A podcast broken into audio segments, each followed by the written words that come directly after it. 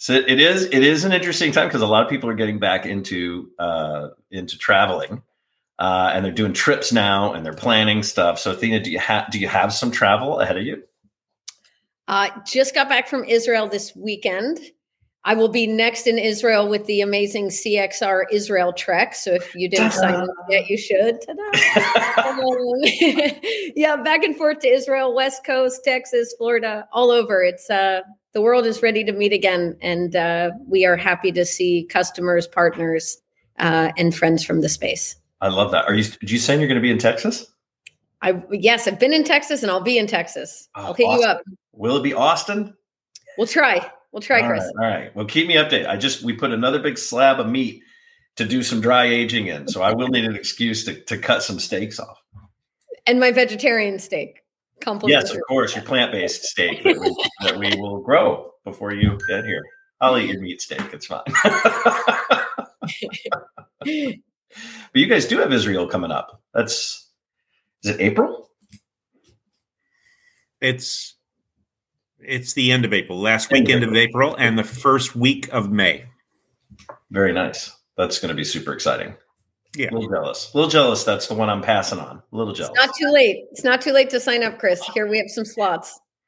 I just had yesterday a Pinot Noir from Israel that was given to me by Maya Huber, mm. and um, and and the what I've learned is that the Israelis drink all their good wines, so they don't export it to the United States that much. So you have to get it while you're there.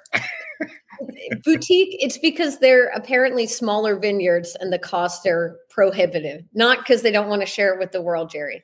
Yeah, uh, yeah, yeah, yeah. Well, I, am I'm, I'm looking forward to it. You're not sharing with Gerry. He's mad about it. That's just it. Oh my we'll God. give him Where, a case. We'll give him a case. Uh, are you Are you ready? Are you ready to get going? Yeah. All right, we're we're gonna jump in. Here we go. Welcome to the CXR channel, our premier podcast for talent acquisition and talent management. Listen in as the CXR community discusses a wide range of topics focused on attracting, engaging, and retaining the best talent. We're glad you're here.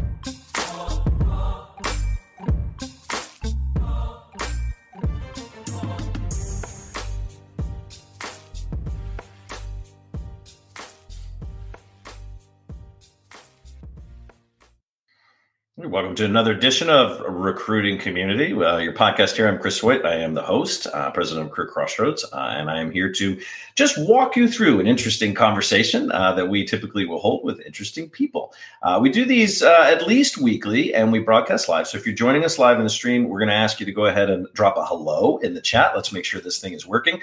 if you feel so inclined, if you are on uh, I think it's on Facebook, LinkedIn, uh, YouTube, where the live stream is happening. You can ask questions of our guest today. You can also, if you'd like, uh, drop in your LinkedIn profile, do a little bit of networking, power networking, uh, if you will. Uh, I am excited for today's guest, but, but first, let me pull out of the peanut gallery. There he is. Good morning, Mr. Crispin. And a pleasant good morning to you there. How are you today, sir? Fabulous. Life is good. Wonderful. Well, we're going to bring in our guest. There we go. Athena, Athena Karp from HiredScore. Athena, it's good to see you. Great to be here. So, uh, Athena, we, uh, we have some stuff to talk about. We try to keep these to about 20 minutes or so. Uh, but I do really want to get because we've got some good topics that we want to talk about. But before we do, I'm going to ask you to give that escalator pitch uh, to the folks who may be watching us live uh, or who may be listening so that they know who is Athena Karp if they have not had the pleasure of getting to know you and why should they be listening to what you have to say today? Sure. Well, uh, big supporter of CXR for many years now. So uh, proud proud to have partnered for many years on uh, what we started a decade ago. Is um, how do we bring fairness and efficiency to hiring, to internal talent promotion and mobility, and increasingly to workforce planning. Uh, so we have um, powerful, ethical, explainable, compliant by design artificial intelligence that we've built um, that connects people data and work data to um, support and enable HR transformations across the Fortune 500. I think today we have uh, over 45% of the Fortune 100 as clients in 150 countries uh, with our AI solutions. And um, really proud to continue to progress how do we rethink how work gets done and how do we rethink how talent accesses that work and bring that together in easier more cost effective quality satisfying for both party um, and ethical ways i love that there is there are just a handful of people that if i if i want to know what's going on in the world of ai and certainly within the space of trans, transparent uh, transactions and auditability and just intent. Like within that space, it's you. You are one of the handful of people that we sort of reach out and make sure we stay dialed into because you're always on it. So I, ha- I have to ask you uh, as we jump in, like, what should TA leaders sort of be paying attention to right now in that AI space? Because we're hearing a lot about Chat GPT, uh, 15, you know, different offshoots of that, generic versions of that. I saw something this morning from Scoble uh, on Twitter, and he was talking about now you can go to chat GPTs that have personalities of historic figures, like there are these alternatives. Uh, there was a session coming up that was led by a couple of recruiting personalities saying this is how chat GPT will impact recruiting. Uh, and this is how AI is going to be set up to completely automate everything. And if, if we're not already thinking about it, we're too late. So, Athena, I guess I'll take a big breath there and ask you: Should should the TA leaders be panicked right now? uh, or or like what should they what should they know about today within AI and Chat GPT and all of this that's going on? Yeah, so I think I'll break that into two different discussion threads, right? One is what's happening in AI today, and two, how can and should TA leaders be thinking about um, that's a nice quote from Phil. Um, how can For those who are listening, we threw a, a, quote of Phil's in the chat. He just said he worked with HiredScore PepsiCo. Amazing tool. So we were just sharing that. Great, grateful for our customers uh, and and our um, and our kind of talent advisor leaders that that always bring us to new heights and teach us a lot. So um, when we think about AI, just what's exciting about whether that's ChatGPT. Um, I know you had a, a question about um, about Google and uh, what they're doing with um, Bard and some of the other applications out there. It's it's the ability to gain instant information with human answers, if you will, or humanized like answers. It's the ability to consume a lot of data and have that. You know, I, I think a lot of these places where it's been inefficient, inefficient, ineffective, you know, challenging for humans to constantly keep up with the volume of work, with humans to constantly understand all the different answer threads and variability of how to respond to things like what is our company policy on X? How is that changing? What should I do in this bizarre situation that I don't really know what we're supposed to do? It's like in many places, I think the HR function has played the assistant to everyone mm-hmm. in governance and policy and processes. And that's the place where I feel we have the most opportunity for the AIs to step in, provide a consistent, real time, you know, always up to date experience and Q&A answer set if you will. But what what I get excited about is what is the kind of two questions. One, what is the AI unlocking in terms of our goals that in many ways I think we have what I'm excited that COVID has unlocked is I remember when we started HiredScore, people we'd speak to would say it takes us six to nine months to discuss changing an HR policy, even though we know we should, right?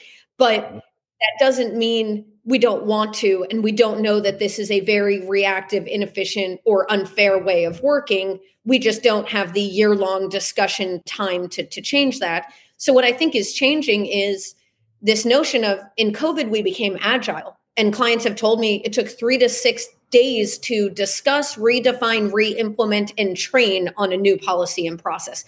Yeah. So, we gained agility, but we gained reactive agility because we were always still responding to what was urgent, what you know kind of held us hostage in the moment and we had to solve and what i'm excited about is how do we take that agility and then make it proactive and that's where ai i think can say what are all these points that creates agile work today uh, you know reactive work today. Oh the business is understaffed to a point that it can't accept new business.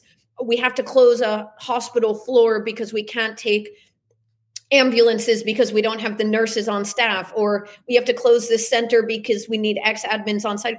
You know hr knows what the business ailments that create urgent crisis situations are and that data sits in these cloud-based systems and that's what i'm so excited that ai can unlock is how do we detect and have almost if you thought about it like situational awareness at all time of what mm-hmm. will downstream create hr work let hr know and then let them actually bring their advisory problem solving solutioning skills and resolutions to the table but negative 30 60 90 days negative one two years in advance when they can actually change the outcome but so the uh, devil's advocate right I, I, get mm-hmm. excited about the speed in which we were able to move during during the pandemic to your point right we saw organizations go from three four week days to fill to two in some really radical examples where they really did that. But the minute things started to lighten up, that two became seven again. That seven becomes 14. Like, we're ju- are we just too dumb to, to take advantage of the lessons that we learned by and large? Because a lot of organizations were treating that that speed as the exception, right? And we see some that are going back and adopting these old practices and not taking advantage of it. So I guess my question to you, for your opinion, is if like by and large, is it just going to be those organizations who learned the lessons and and adapted and moved forward that way that that really get to take advantage of this new technology, and the other folks who went from you know three weeks to hire to two and then back to three, the second almost like the second that they could, are they going to get left in the dust?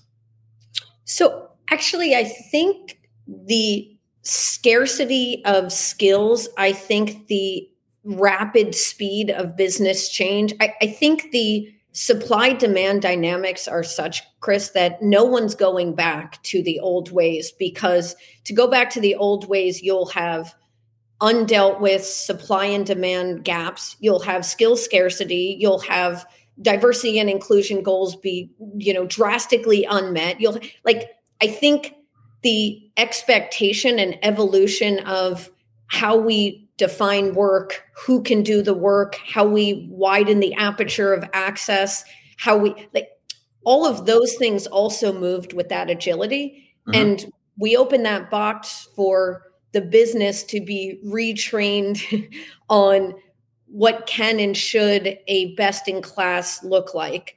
I don't think we're going back to that. Plus, the labor market and the supply and demand gaps are only getting wider, not you know decreasing um, so i'm more optimistic that uh, we kind of went down a path that has no return to the less than ideal past we came from i think it's going to rather be who kind of stops here and does the minimum needed versus who continues along on that progression path and says well let's let's let's go ahead of the next wave before it catches us by surprise like covid did many of us so that you know we're ready for and it's kind of why we're here today to talk about this liquid talent and talent fluidity and and you know when i think of the baby boomer retirement uh, it's a great example of the workforce is losing the largest population of highest skilled talent in most organizations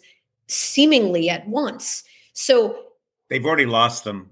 You know, and they're not, and they're not coming back. Uh, uh, all these efforts to do these returnships, great, yeah. great programs that organizations are putting in, but the, the boomers, I think, are just kind of like, eh, just sort of done, just kind of ready yeah. to be done. Yeah. I, you know, I think you're absolutely right, Athena.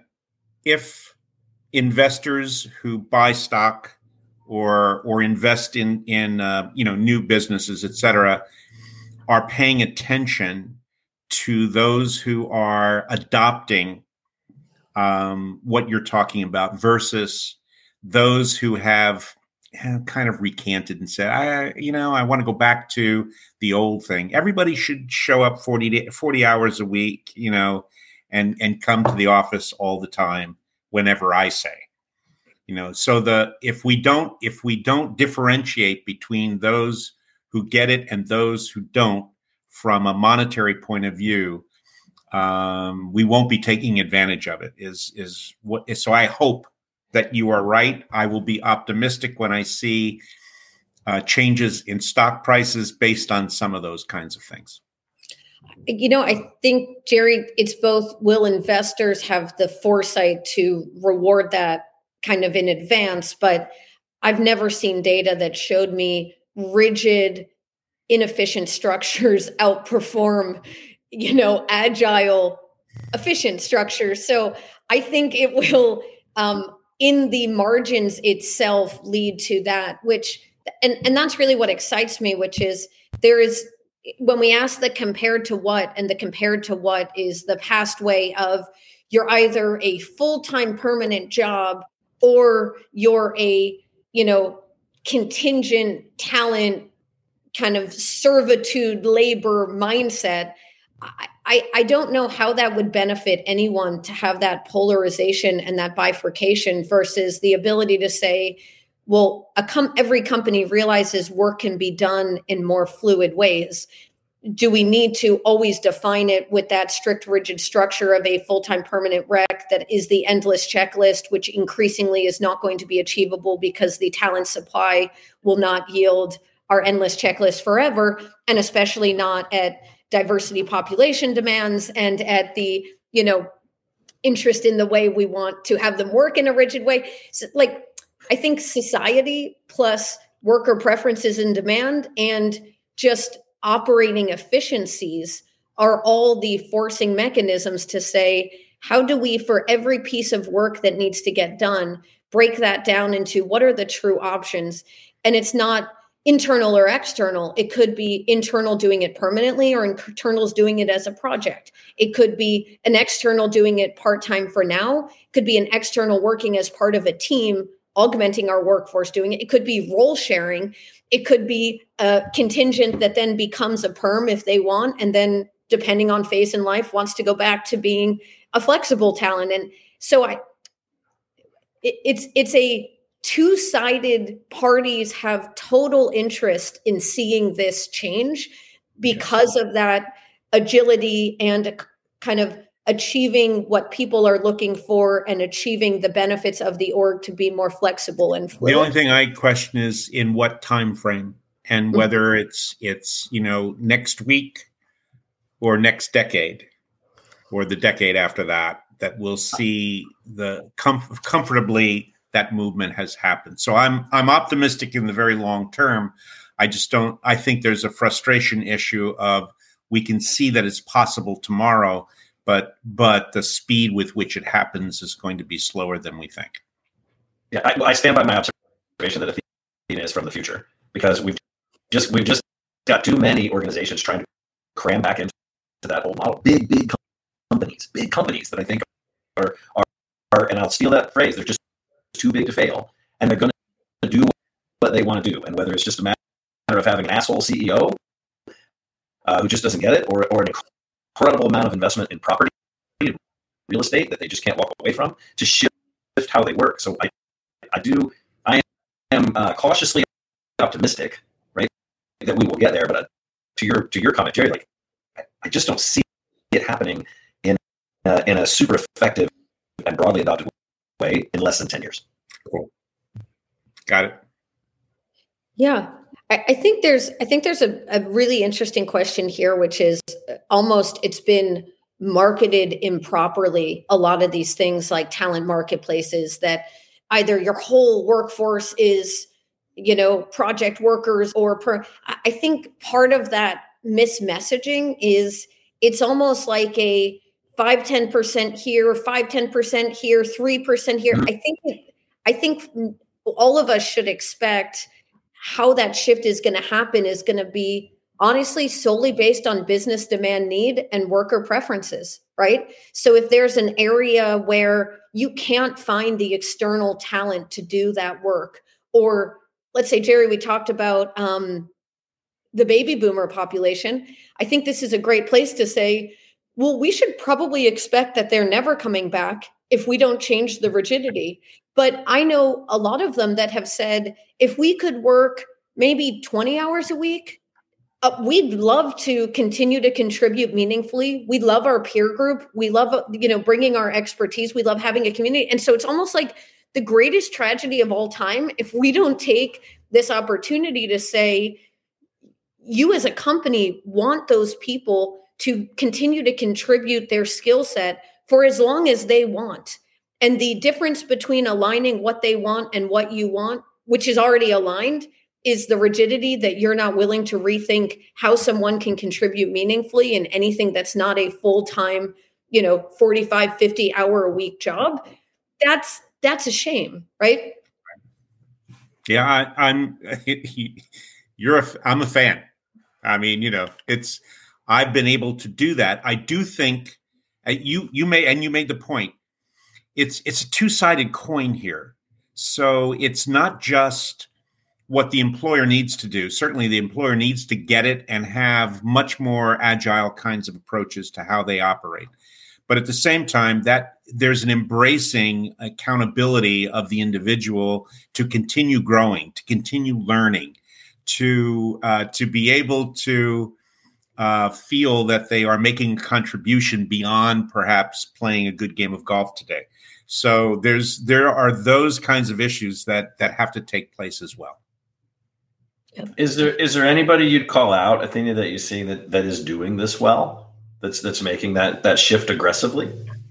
Yeah. So I, you know, there's companies that are just so impressive in how they've thought about almost this liquid talent concept. I take a an innovator like Greg Muccio at Southwest Airlines, who for years his team, actually well ahead of what we're all talking about right now, have said, let's identify the best talent for the work that needs to get done, irrespective of talent type. So his recruiters have access to internals, externals, perm and flex workers for nearly for many of the opportunities that get created. So they're already playing that talent advisory, which no chat GPT and no AI is going to replace, which is great for all of us, of saying, all right, for that role you have open, here's the in each swim lane of talent type, here are those potential options. Here's the speed, the cost, and here's maybe the diversity of each lane and then you all decide which labor type you want but that's being delivered to them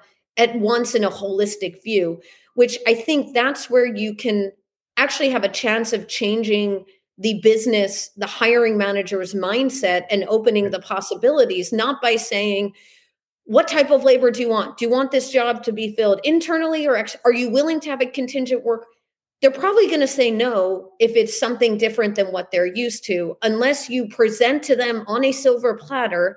Here's the several options, and we understand what trade offs you're going to ask about, which is cost, which is speed, which is diversity. So here's that accompanied with each of those three to five options in each set, and now make a more informed decision based on the options that we've presented. Yeah, I, I do think there's a distinct play here for the tech when we're talking about this liquid talent concept I think I think there really really is, and I, I don't think recruiters' job go away, but I think to your point earlier is that it, has to change, right? The roles have to, have to absolutely change. We've been saying talent advisor for a long time. We had a guest on the show who said they were they were already talking about in five years that recruiters won't even be called recruiters anymore. They'll be called likability consultants. So it, so it is kind of an interesting shift for folks to pay attention to, and I think the tech just gets faster. Yeah. The exciting question that we're asking more and more is with our AI, with other AIs, and the kind of revolutions that are happening in AI.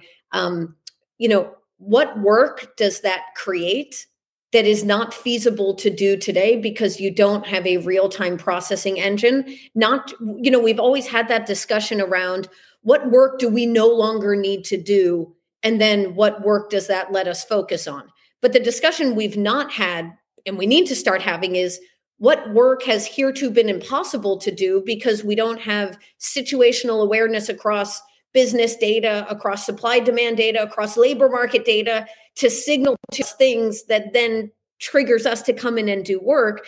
And you know, I think this is a great dialogue for us to start having with with with customers, with the market of and what is the skill set of a recruit a talent acquisition professional, a talent advisor professional, an HR professional to then do that new type of work that we never had to do before? And how do we start getting them ready now? Because that work will come with the um, unlock from the AI below them. Yeah, uh, you know, I it it uh, one of the things that that keeps uh, hitting me is you you called out the Southwest, and Southwest has been um, from its beginning a company that was um, very open to different ways of looking at things and continues to do that under the current leadership. Um, and and to get get companies at that level to get to that level uh, raises for me an interesting issue of, of true transformation from an old way to a new way versus those that start off with that kind of openness. And there certainly are a lot of small companies that have grown to be very large that have that. Southwest uh, always was always was that way. Chris and I just uh, had actually um, a breakfast with Libby Sartain, who was the original uh, CHRO, uh, engaged in in helping to create that kind of culture. Um, and so the kind of change efforts that are going on in major companies, I think, have to continue to evolve to get them from some of those old ways to the new ways. Yeah, I, there's actually um, there's actually a great book from Jim McKelvey um, called The Innovation Stack: Building an Unbeatable Business. Uh, he was the founder of Square. It's a it's a wonderful book, and it actually talks about. Um, and, and, he's a he's an amazing amazing entrepreneur and, and person, and he talks about how he was able to beat Amazon, which he should have never been able to do because he deeply focused on technology and outside of technology, even these small things of processes and changes and how his talent was trained and how his people think and how his culture was built, such that it became a problem solution, problem solution chain that was unbeatable um, by someone who should have won. And I think that's a great, he actually has in there um, example of an airline that no airline, you know, the, the Southwest story, the JetBlue story, the Virgin story, these don't make logical sense from a cost of capital, cost of plane, the slotting, the regulatory to fly. The, but when you put customer centricity at the center, when you put employees at the center, when you rethink the human experience and in every single part of the business, then you can actually build a undisruptible force of a, you know, David Goliath real competition. So um, I think that's the opportunity for AI first companies. There's a lot of companies out there that HiredScore has, you know, for years been asked, do we compete with people that actually we partner wonderfully with the ATSs, the HCMs, even the CRMs? And what we say is when, you know, when you're built as a AI first, AI only company from the core, you make so many different decisions and your kind of culture baked into that is things like everything must be explainable you know everything must be auditable etc but when we don't have that you kind of miss out on being able to do that from the base. Interesting. Cool. Well let me ask you a thing. You take us out with this. So we're talking about books and we're talking about how, how passionate we are about, about this, this change right? And i did put a link. Terminator today. Is, it, is my voice that thing? All right, dear, you ask her about the book. How about that? I will. So, so he's got two questions for you. The first one is, um, if you were to write a book now about what we've been discussing, what would you call it? What would be the title? Oof, such a good one. Um, I I think I I think it would be something. I, I'm not a marketer, so I would need my guru marketers and uh, my CEO office staff to help me think of something catchy. But the tagline would be about, um, you know, redefining access to the workforce. You know, really starts with rethinking who and how work can happen. And I think that it's this beautiful first time we have such deep alignment between people that want more opportunities and want to experience work and do work in different ways and the chance to do types of work in different ways and companies who have never had more financial incentive to evolve to that.